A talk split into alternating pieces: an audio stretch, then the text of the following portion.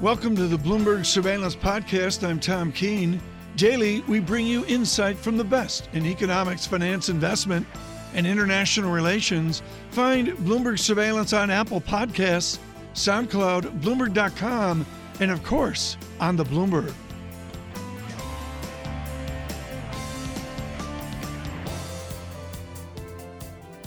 And now to give us a little bit of perspective when we see that the S and P five hundred is down twelve percent for the year, the NASDAQ down ten percent, the Dow Jones Industrial Average posting a decline of eleven point five percent. We went looking under the tree for someone who is optimistic, and luckily we didn't have to go very far. Edward Stringham joins us now here in our studios. He is the president of the American Institute for Economic Research. Edward Stringham, Merry Post-Christmas and Happy Boxing Day to Thank you. Thank you so much. I'm so glad that you're here because you are optimistic about the global economy in twenty nineteen.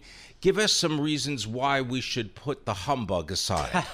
So I would say uh, m- potentially optimistic. Okay, potentially. We got to so, live with a little hope.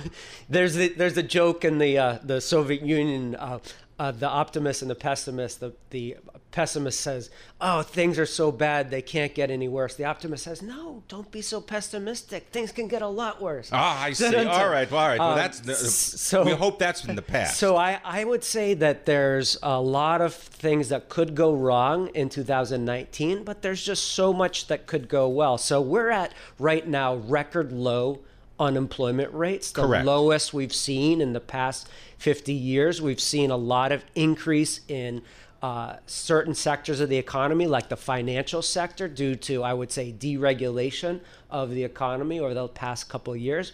We've seen a lot of strength in our business due to lowering taxes and increasing corporate uh, opportunity. On the other hand, there's a lot that is actually interfering, getting people upset. I would say things like the trade wars are scaring people. They're hammering markets in China. If you look at the stock indexes for, for the Chinese stock markets, I, I feel very bad for them.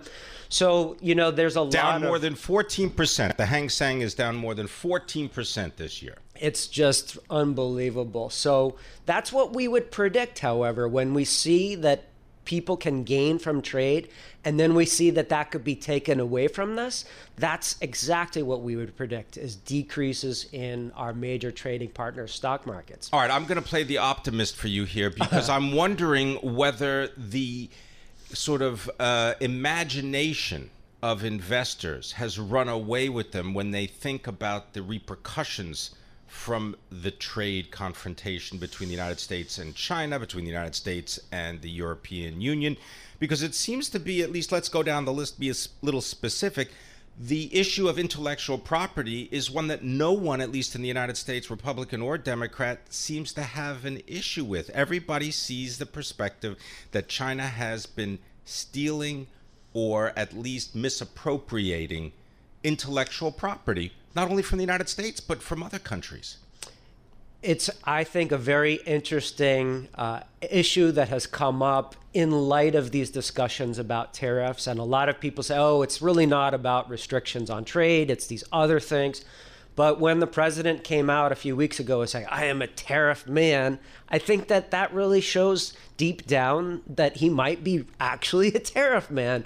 And that, to me, does worry me. So there's a lot of these, I would say, potentially... You don't think it's just a, a political stance I, in order to get the I, Chinese to change the way I, they do business? I, I don't know. A lot of my friends actually argue that that's what he's doing. It's part of his art of the deal, and he's really just bargaining. And if that ends up being the case and we end up with lower tariffs all around, then I will be thrilled and say, yes, two thousand nineteen. I think if they were to actually take their foot off of the throat of international trade, the government would take its foot off the throat of international trade, we would have a huge increase in markets. And that also could be te- potentially part of his strategy to actually open up, unleash markets at a later date. What do you make of the argument that the reason we've seen this steady sell-off in stocks is directly related to the U S Federal Reserve, the increase in interest rates and the wind down, the ongoing wind down of the Federal Reserve's balance sheet? That's another very interesting, complicated issue. We've got a system where the Federal Reserve controls so much of the important parts of our economy, specifically the interest rate. We had a series of very loose monetary policy for over ten years, and people saying, we've got to move away from that. We've had what I would say are very artificially low uh, interest rates for so long. And the Federal Reserve said, basically, we can't continue this.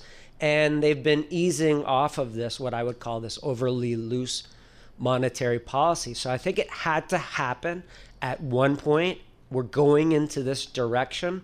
And then the question is, is this going to be destabilizing or destabilizing of the economy or not? Do you believe it will be destabilizing? I mean, is really is this level of interest rates? I mean, you take a look at, you know, three percent for the thirty year, and all right, the, take a look at the two year at two point five five percent.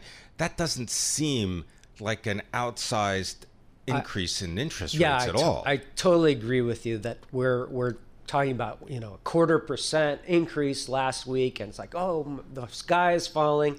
I just don't think that that is explaining. Is that the excuse for why people sell, but they don't that, have I mean, any other reason? The president said just the other day, uh, he said, said the only bad thing going on in the economy is the Federal Reserve. And I think that's trying to put point the finger too much at the Federal Reserve. I'm not uh, saying the Federal Reserve is great, but to, to say that they're responsible for all woes in the economy, I just don't buy it. Well, they can't rack up a trillion dollar deficit all by themselves, right? I mean, they need help from the fiscal side, yeah. from the government. Do you believe that the increase in the debt and the deficits that the government is, the U S government is running, you think that this is going to really hurt the economy in twenty nineteen? So this is, I would call, a long-term problem. We've got unsustainable deficits, unsustainably growing debt. And I think the longer this lasts, the more we're going to have to be paying on interest, servicing debt. But I do think that this is going to come in gradually, and it's going to be more and more problematic.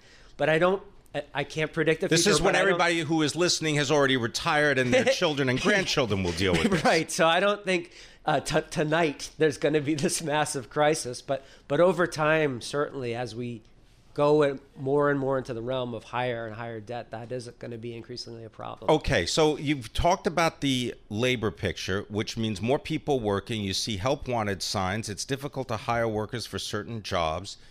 Do you believe that that will help the economy in twenty nineteen? Because if you're working, you're paying taxes, and that money also goes into the economy because you got to spend it.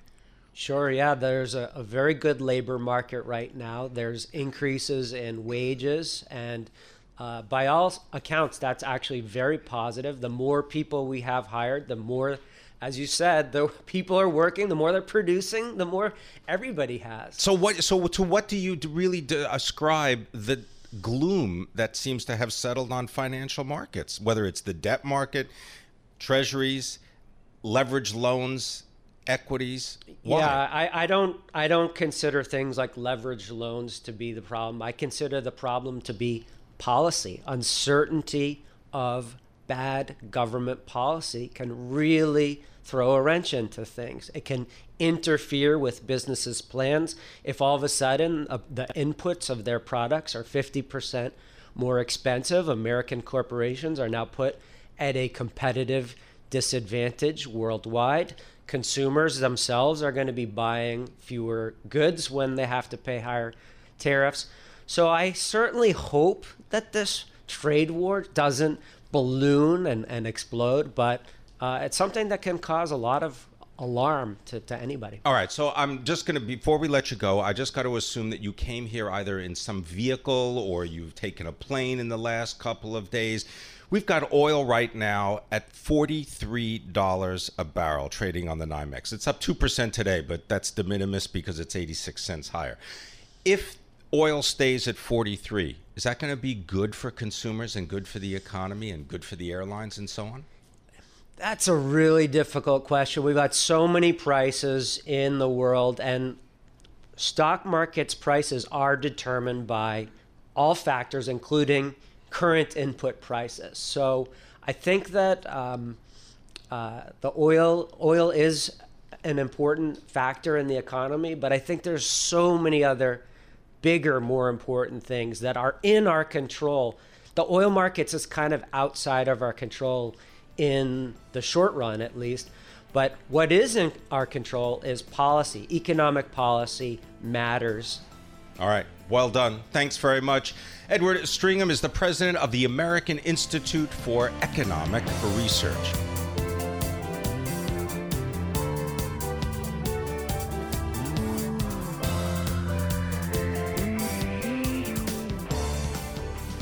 Ivan Feinseth, Tigress Financial Chief Investment Officer and Director of Research, joins us now. Ivan, it looks like a good open today, but what about a close for the year? Do you think that we're going to be able to rebound from these pretty steep sell-offs in all the indexes?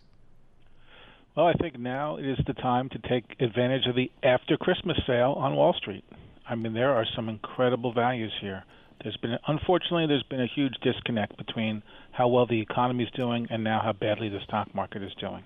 And there's been some near-term issues. I mean, the concern over the um, trade situation with China, now the um, uh, government shutdown, and um, some concerning tweets from President Trump about the lack of confidence in the Fed and uh You know, his and wanting to potentially remove uh, uh, Jerome Powell as the head of the Fed.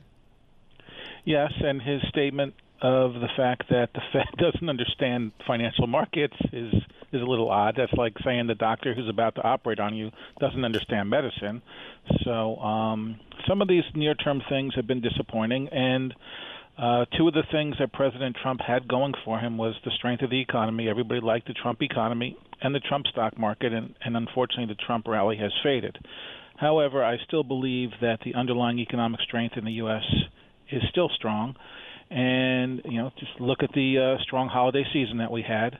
And uh, for the most part, stocks are cheaper than they were a year ago at this time. Surely, but, but I got to press you, Ivan. I mean, did you see this sell-off coming?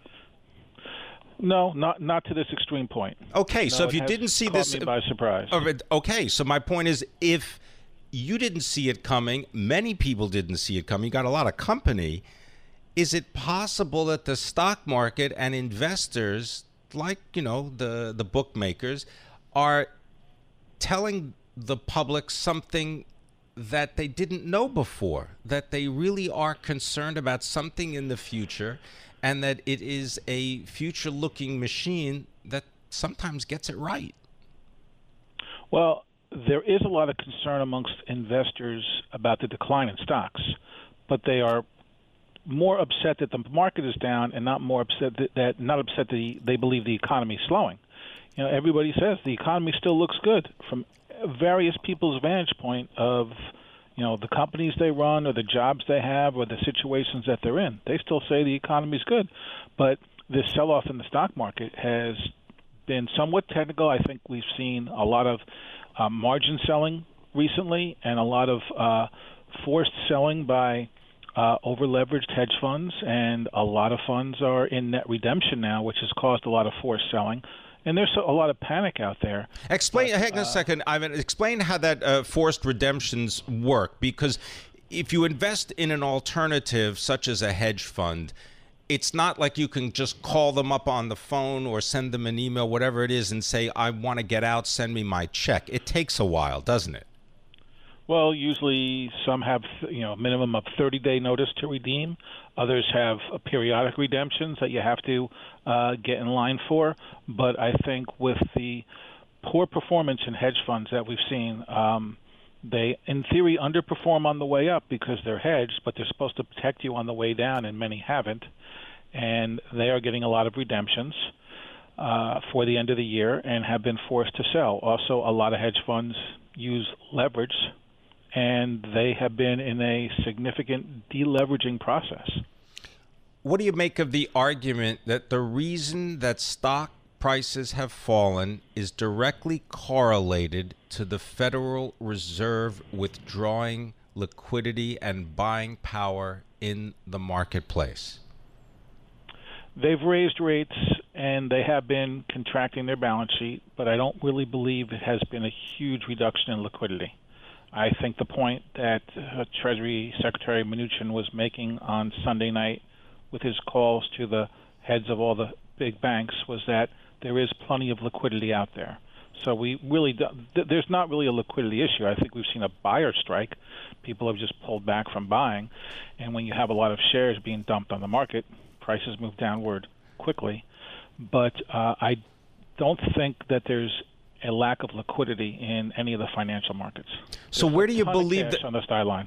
Okay, so where do you believe the new money will come from in order to boost stock prices? Because the only reason they go up is someone else is willing to pay more for the same share. Well, that's a good question. The first flow of money will begin on the middle of January when people start to get paid again and uh, start to contribute into their four oh one k's. Because, um, you know, during the course of a year, you may reach the limit, and that for some people can be anywhere from the middle of the year toward, you know, later on in the year. So we start. So maxing out your four oh one contribution, you think that has an effect? That's number one. Yes, yes. So you will see um, money flow back into four oh one k's, which goes back into the stock market on a periodic basis. Okay. Which is one of the best ways to invest. Uh, the second catalyst for the upside, I, I believe, will be Q four earnings, which we start to get in, you know, toward the end of January, and the and the and two thousand nineteen outlooks, and we have not seen a huge reduction in corporate outlooks. In fact, most C E Os are still very optimistic for two thousand nineteen. They haven't cut their outlook back. So you're looking at earnings being a boost when we yes. receive those fourth quarter results. I, I think there's, you know, two main catalysts. The flow of money that always begins in January into pensions and four oh one k's is always positive for the market.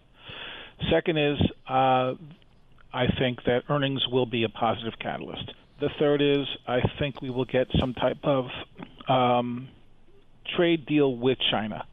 I've said for a long time President Trump had the upper hand for a while as the Chinese stock market has declined significantly since the trade battle began in February. And now the decline in our market, which is, you know, partially caused by the uncertainty over trade with China, I think Tr- President Trump may be a little bit more flexible in his negotiations. Uh, and he's probably as stubborn as President Xi Jinping is, too. So you have two stubborn negotiators that, you know, are being forced to the table because of current economic and market situations in their own countries. Speaking with Ivan Feinseth, he is Tigress Financial's Chief Investment Officer and Director of Research. Ivan, are you surprised that there are not more bullish calls for equity, particularly when you see the price of fossil fuel, of crude oil, at forty-two dollars a barrel? The one thing I have been right on in recently has been I've said oil was going to drop, and I believed oil will go closer to forty dollars than many people calling for sixty dollars. And lower oil prices is another positive thing for consumer discretionary spending. So that also is helpful to the economy. Why do you think oil prices are going to hit forty? Because uh, they uh, will not be able to support prices, meaning OPEC, with the recently announced um, production cuts. And uh, the U S is now awash in oil, and we are the world's biggest producer of oil now, and the shale oil that keeps coming online is also helping keep prices lower. Russia, while they're not an OPEC member, they meet with OPEC and try to have a consensus on production because obviously they have an interest in the price of oil, but they will pump what they want and when they want. And we just have a lot of supply. Also, company, countries like Venezuela is in desperate need of cash, so they they want to pump as much as they can. So um, the world is awash in oil. It's supply and demand, and right now we have an oversupply, which should take prices for you know lower. Right. Well, it, it just uh, give you thirty seconds, and, and I'd like you to spend some more time with us, uh, and because I want to get your uh, sort of specific views on the market, uh, which sectors. But is it possible that the decline in oil prices is linked to slowing demand, and that's weaker economic output outside the United States? Well, there has been some concern that the decline in oil would be an indication of economic weakness. My guest is Ivan Feinseth. He is the Chief Investment Officer and Director of Research for Tigress Financial. Ivan, it has been a brutal fourth quarter for stock investors. We know that we are approaching a twenty percent decline in the S and P five hundred, currently at twenty-three fifty-one. We'll wait to see what the open brings us. You had mentioned that you are bullish and you believe that there is a buying opportunity. So if you are an investor who has money to invest, where would you specifically be looking to put it to work? The first sector would be the tech sector. It's still the engine of growth for our economy and pretty much most global economies. And the sell-off there has been the most dramatic.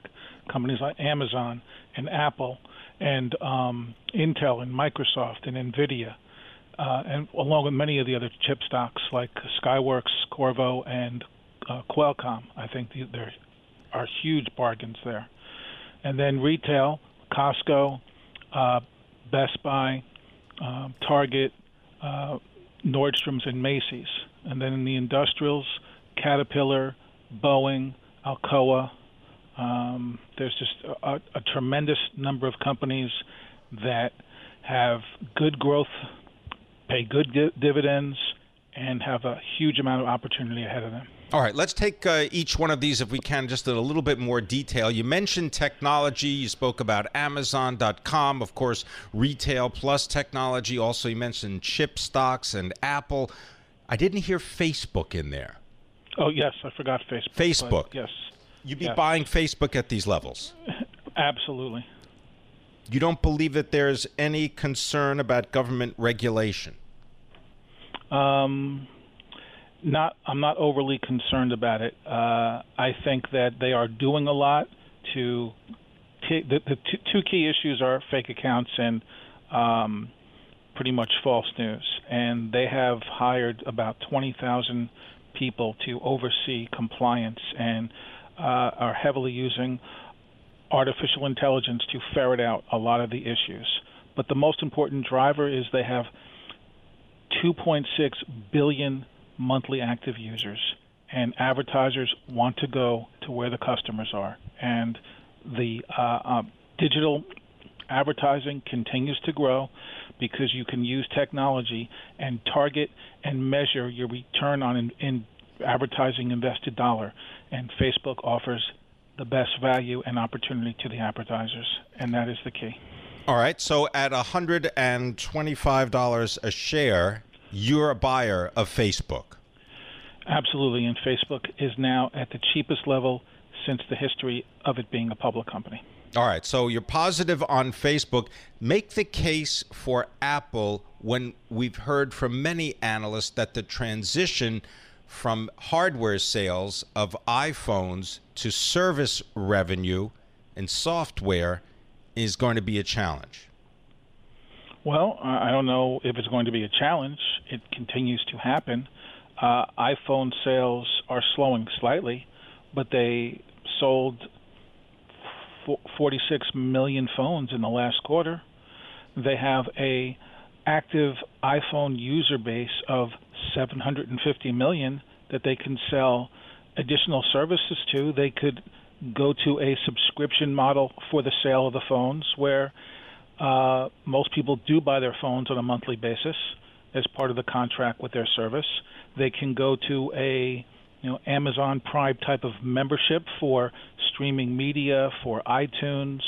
Um, to, they can also include the Apple Care warranty on a, for a monthly fee as part of the purchase of the phone. There's a lot they can do to monetize this huge Apple customer base. And they continue to sell product. They continue to go through the ongoing upgrade cycle of the phones. They still sell Macs. They still sell iPads. Um, the demand for their products is strong. All right. So bullish on Facebook, bullish on Apple. Turn your attention to industrials. You mentioned them. Just give us one industrial stock. I'll give you about uh, thirty seconds. What industrial company would you most like to own? Boeing. Boeing. They just um, raised yes. their dividend. Is that part of the story? Yes, they just increased their dividend twenty percent. They just increased their buyback by two billion dollars from eighteen billion dollars to twenty billion dollars. Plain, they have a backlog of plane demand for the next twenty years. Few companies have that kind of visibility. Uh, they just got a, huge, a, a fifty plane order from a uh, subsidiary of uh, Saudi Arabia Airlines uh, worth almost six billion dollars. Uh, the uh, seven thirty-seven MAX remains their best-selling phone. Uh, excuse me, best-selling plane. They've had no loss of right. orders since the unfortunate Lion Air issue, which is now coming out. It was amazing. All right, he's got a trifecta. We've got to leave it there. Ivan Feinseth, Chief Investment Officer, Director of Research, Tigress Financial, bullish on Boeing, Apple, and Facebook.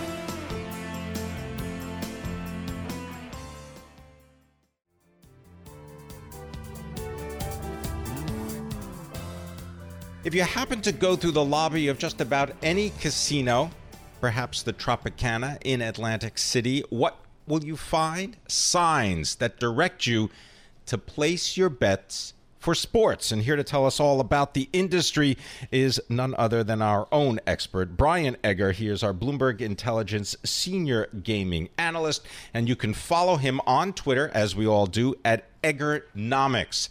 All right, at Eggernomics, give us the lowdown on where you can legally bet on sports. Yeah, there's been this remarkable proliferation of where you can actually bet on, on sports. So uh, in the last year, actually since May, when the Supreme Court repealed the federal ban on sports betting, it now exists in Delaware, New Jersey, West Virginia, Mississippi, Uh, Rhode Island, Pennsylvania, and also one track in New Mexico. So it's seven other states other than Nevada. All right. So those seven other states, does the amount of money that is bet in those seven other states come close to what is bet in Vegas? So it's starting to, and you really have to distinguish between the amount uh, bet in Vegas uh, as opposed to the amount that actually is retained as revenue. And that amount in Vegas actual annually is about two hundred fifty million dollars as revenue, about five percent of the amount wagered. And so far in New Jersey, if you extrapolate the last few months for the brick and mortar sports books there, it's been um, a similar uh, pace of revenue so far. All right. Now, I'm looking at the sign that exists at the Tropicana in Atlantic City. It's a William Hill sign. They're the sports book. You've got basketball, soccer, tennis, golf, baseball. But the biggest, the one that's most out front is football. Tell us about betting yeah. on football. Football is really the major sport. If you look at Nevada, the most well-developed and long-standing market, uh, football accounts for about thirty-six percent of annual sports betting revenue, and, and then basketball comes next at about a third of the total. So football is really uh, the big one, which is why these books wanted to get up and running if possible before the advent of the football season. Is there a dichotomy between the market for sports betting when it comes to physical betting, meaning going to a casino and placing the bet, versus online betting using your smartphone? There is. Now, the online betting markets vary in size by state. A lot of these states are new, but if you look at New Jersey, uh, the month of November, the most recent data we've got, uh, it's kind of interesting because there are seven brick and mortar, uh, seven uh, casino affiliated sports books and only two racetracks. Yet those two racetracks, Meadowlands and Monmouth Park, account for forty percent of uh, the total uh, sports betting revenue. So, so far, um, the on, uh, the racetracks are winning disproportionately, and uh, the online portion is also about forty percent. So the big winners so far are the racetracks and the online betting sites, which are about about uh, forty, forty-five percent of the total. Okay. Now, as someone that has been following this industry for a long time, do you believe that the actual physical betting locations, the casinos, and the companies that provide the infrastructure to do it, are they really going to benefit, or is it possible that we just have an online explosion like we've had in the retail world? So it's it's a really interesting question, because sports betting historically has only accounted for about two percent of the total gaming revenue uh, coming out of Nevada. Uh, the rest comes from slot machines and table games. Uh, likewise, in New Jersey, it's been kind of in the order of kind of three, four percent. So as a revenue generator, uh, because the casino has only retained five percent of dollars wagered as win, it's comparatively small compared to the, the, the slot machines and the table games. Uh, but it's really important as an ancillary traffic driver. During those big uh, sports betting weekends, football weekends, N C double A, basketball, semifinals, World Series, et cetera, there's a lot of traffic Uh, flowing through from the sports books into the casinos. So it's I think it's actually more important as a traffic driver of casino activity than as an actual revenue source per se. Now, I know that you spent some time at the Tropicana in Atlantic City recently. What did you see? Okay. And I should say I spend most of my time at my desk doing analysis of for Bloomberg Intelligence. Of course you do. Of course. Uh, but what I saw was we were there during— That's why our, you have the, the one-armed bandit ex- next exactly, to your screen. Yes. Exactly. Um, so uh, what, what I saw there was, although it wasn't a very busy time, we saw a lot of sports books. It's interesting that William Hill, the U K bookmaker, um, has so far three sports books in New Jersey, three physical ones, uh, the Ocean Resort in Tropicana in Atlantic City, and in Monmouth Park, the racetrack. So a lot of the way these sports books have kind of emerged is through these alliances between racetracks and casinos and commercial gaming markets and some of the big betting houses like William Hill. And of course, the daily fantasy sports companies really involved also. I want to go back to something you said about the five percent take that the casinos have when it comes to the revenue, right? That they get about five percent.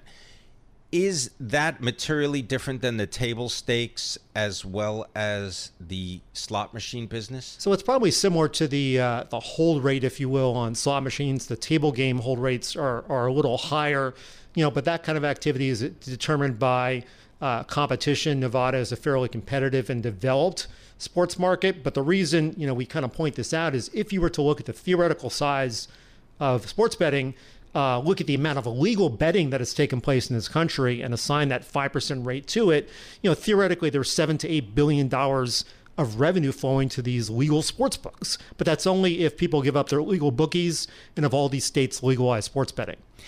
Is there a potential for more states to offer this kind of legal sports betting? Yeah, there is. I think we're only in the early innings of the legalization Uh, process, to use a sports betting metaphor. So, so far we've had recently within the last week, Washington, D C getting ready to roll it out next year, New York State likely to next year, as is Massachusetts likely to consider it. Uh, and, and Michigan had a um, kind of a late development with an introduction of a sports betting bill that might gain traction during the twenty nineteen legislative session. Brian, if I were to say to you ten years ago that there would be legal sports betting in the United States, not just in Vegas, but throughout the country, and you twin that with the legal cannabis market in the United States, would you have said I was crazy? Uh, I wouldn't have said you were crazy, but you would have had great foresight if you thought that was true. Well, yes. Now, well. Bear, bear in mind that the uh, you know the various states have kind of taken upon themselves to legalize recreational cannabis, whereas this is actually a Supreme Court case that Correct. Opened the floodgates. You know, this is, it may reflect changing social opinion and permissiveness, but this is something that New Jersey has been trying to get through since the early nineties to overturn the ban that really restricted um, sports betting in a large part to Nevada. So it's really the Supreme Court that kind of came to the rescue of the commercial gaming industry. All right. The reason I bring this up is because of the revenue from the taxes that both of these activities would bring to the state's treasuries. Is that having an effect? It, you know, it's it, it's potentially significant over time, and the tax rates vary by state as they do for the casino industry. It's about eight percent in New Jersey. It's as high as thirty-four percent of sports betting revenue in Pennsylvania. Uh, and obviously from the perspective of the sports books, the lower the lower the tax rate, the better. But it is going to be an incremental source of, of gaming revenues. Bear in mind, again, for markets like Nevada, ninety-eight percent of that gaming revenue pie is coming from slot machines, table games, all the traditional stuff. Okay. We are, of course, getting to that point in the season when people are looking towards the Super Bowl. Any estimates to how much money is going to be bet this year on don't, the Super Bowl? I don't have an estimate. Uh, and the N C double A, uh, actually, it's interesting, the American Gaming Association comes out with an estimate every year about how much money will we bet on the N C double A basketball men's regional semifinals. That, the Super Bowl, certainly really big seasonal event. Sports betting is by its nature uh, very seasonal. So I don't have an estimate, but what's unusual about uh, this first, this next Super Bowl and N C double A tournament in twenty nineteen, it'll be the first time these events have taken place amid the widespread proliferation of legalized sports betting. This means you're just going to be a lot busier this year. uh, finally, you mentioned William Hill, U K company that has a partnership with the Tropicana and many other casinos. Are there U S companies that are good at doing this? So U S companies um, are, are involved. There, there are entities out there like um, uh, Scientific Games, right. uh, S G Interactive. Uh, there are the sports betting, um, uh, sports daily fantasy sports companies. There's S B Tech in conjunction with Scientific Games. There's a number out there that are involved, but William Hill, kind of really important, um, as are, you know, and I mentioned one other thing too, you talk about U S versus international. Uh, Paddy Power Betfair now has a controlling stake uh, in FanDuel. So we're really seeing this convergence of the traditional U K European betting houses with Uh, the daily fantasy sports company is working alongside the casinos. Thank you very much, Brian Edgar. As always, fascinating, interesting, and worthwhile. Bloomberg Intelligence Senior Gaming Analyst.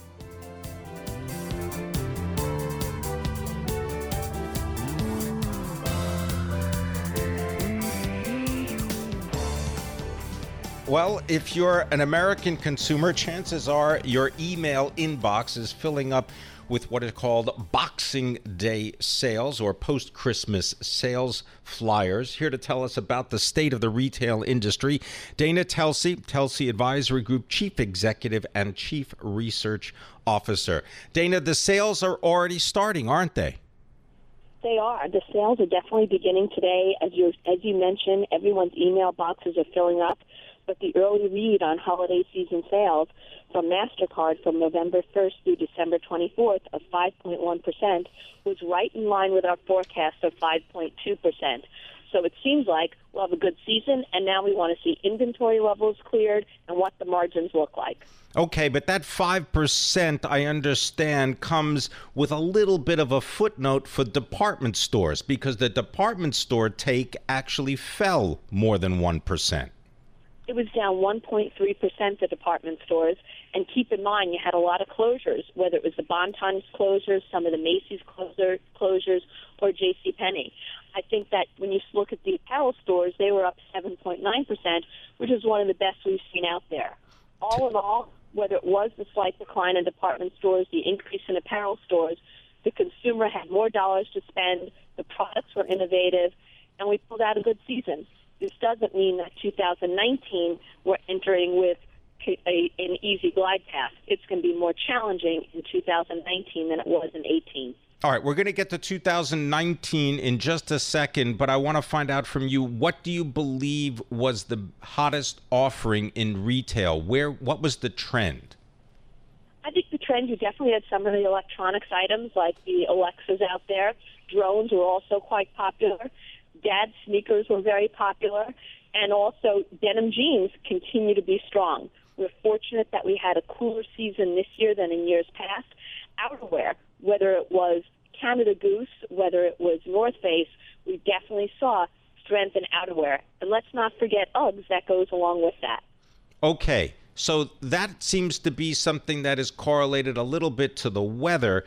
How about the online world? That was an increase, at least from the MasterCard survey, the Spending Pulse survey, that was an increase of more than nineteen percent for online sales. Yes, and that was better, a little touch better than the Adobe forecast also of eighteen percent. So it was a solid online selling season too. And I think the thing to take away is online and bricks and mortar go together. And you're seeing brands overall and retailers, the combination of the two is what was powerful. We saw buy online, pick up in store, drive more traffic, and drive more sales. I think that's going to be one of the takeaways of the holiday two thousand eighteen season. If you are a new retailer or looking to establish a retail brand, what do you take away from the results of this season? That you have a customer who's interested, if it's innovative and new, if you have a loyalty program and participate in social media to drive awareness. There's dollars out there for you to capture if you can create interest. Okay, now let's talk about the potential for interest in retail in twenty nineteen. What are going to be the big themes? The themes of retail, I think there's three words that capture the themes of retail. Where's the margin? I think we have a little bit more headwinds to face than tailwinds. The headwinds, whether it's tariffs, the uncertainty of tariffs, the potential for category extensions in tariffs. You have expense pressures from freight and labor, and you have comping the comp. Comparisons are more challenging in two thousand nineteen than eighteen. On the tailwind side, I've got a full employment economy where the consumer has money to spend, whereby withholding should be a benefit, particularly in the first half of two thousand nineteen. And I still have some lower taxes, but there are more challenges, and in two thousand nineteen, you may not get the same rates of earnings growth that you had in two thousand eighteen. All right, now to go back to your point about where are the margins, are there specific companies that you track that are doing a better job of keeping those margins or expanding them? When you think about margins and, and where they're growing, we're seeing companies like Lululemon continue to show nice margin increases, and that's a real benefit for them. I think what you're seeing, particularly in the top line out of some of the off-pricers, is certainly encouraging. What we're hearing about from some of the companies where there's catalysts, I mean, the catalysts are potentially closing stores at Gap and, for example, leading to less losses could help the margins over time. Dana Telsey, is there a case to be made for direct mail catalogs twinned with online offerings and in-store pickup, this three-legged retail strategy? I think catalogs are tough to go by. I think that the world of paper these days is consolidating into online, and we're seeing whether it's from magazines, whether it's from catalogs, the first thing consumers look at in the morning is their phones. The last thing they look at at night is their phones. Capture the consumer where they are, on their phones, and in physical stores with experiences. I'd like to get your views on home furnishings, companies such as Wayfair, and then perhaps at the other end, Restoration Hardware, or it used to be Restoration Hardware, now just R H. When you think about what R H is doing, they're really creating the experience. The restaurants combined with the selling of furniture, where they have aspects for designers to come in and have their offices there to bring clientele, is compelling. And I think that they're really creating a destination. Wayfair, and it'll be interesting to see, does Wayfair ever get combined with a physical retailer? That combination could be powerful. And probably one of the most powerful home retailers lately over the past few years that's taken share is HomeGoods. What T J X has done with HomeGoods and HomeSense is exciting, it's profitable, and it's driving inventory turns, and more brands are selling in their stores. Do you see any big changes to the world of fast retail for apparel companies such as H and M and Zara? I do see changes there. I think it's become more competitive in that landscape. I think we're going to see H and M become a more fine-tuned machine, given the fact that their inventory levels have been too high. I think that you have other companies competing on price, and also quality stepped up a bit, so there's more competition. The Old Navies of the world are doing quite a good job, and you're also seeing when companies have targeted sales, it's taking some share from some of the fast fashion retailers. I think they have an evolution ahead of them in order to become more competitive. Thank you very much for spending time with us, as always. Dana Telsey, Telsey Advisory Group Chief Executive and Chief Research Officer, speaking about the world of retail and shopping. Thanks for listening to the Bloomberg Surveillance Podcast. Subscribe and listen to interviews on Apple Podcasts, SoundCloud, or whichever podcast platform you prefer. I'm on Twitter at Tom Keene. Before the podcast, you can always catch us worldwide on Bloomberg Radio.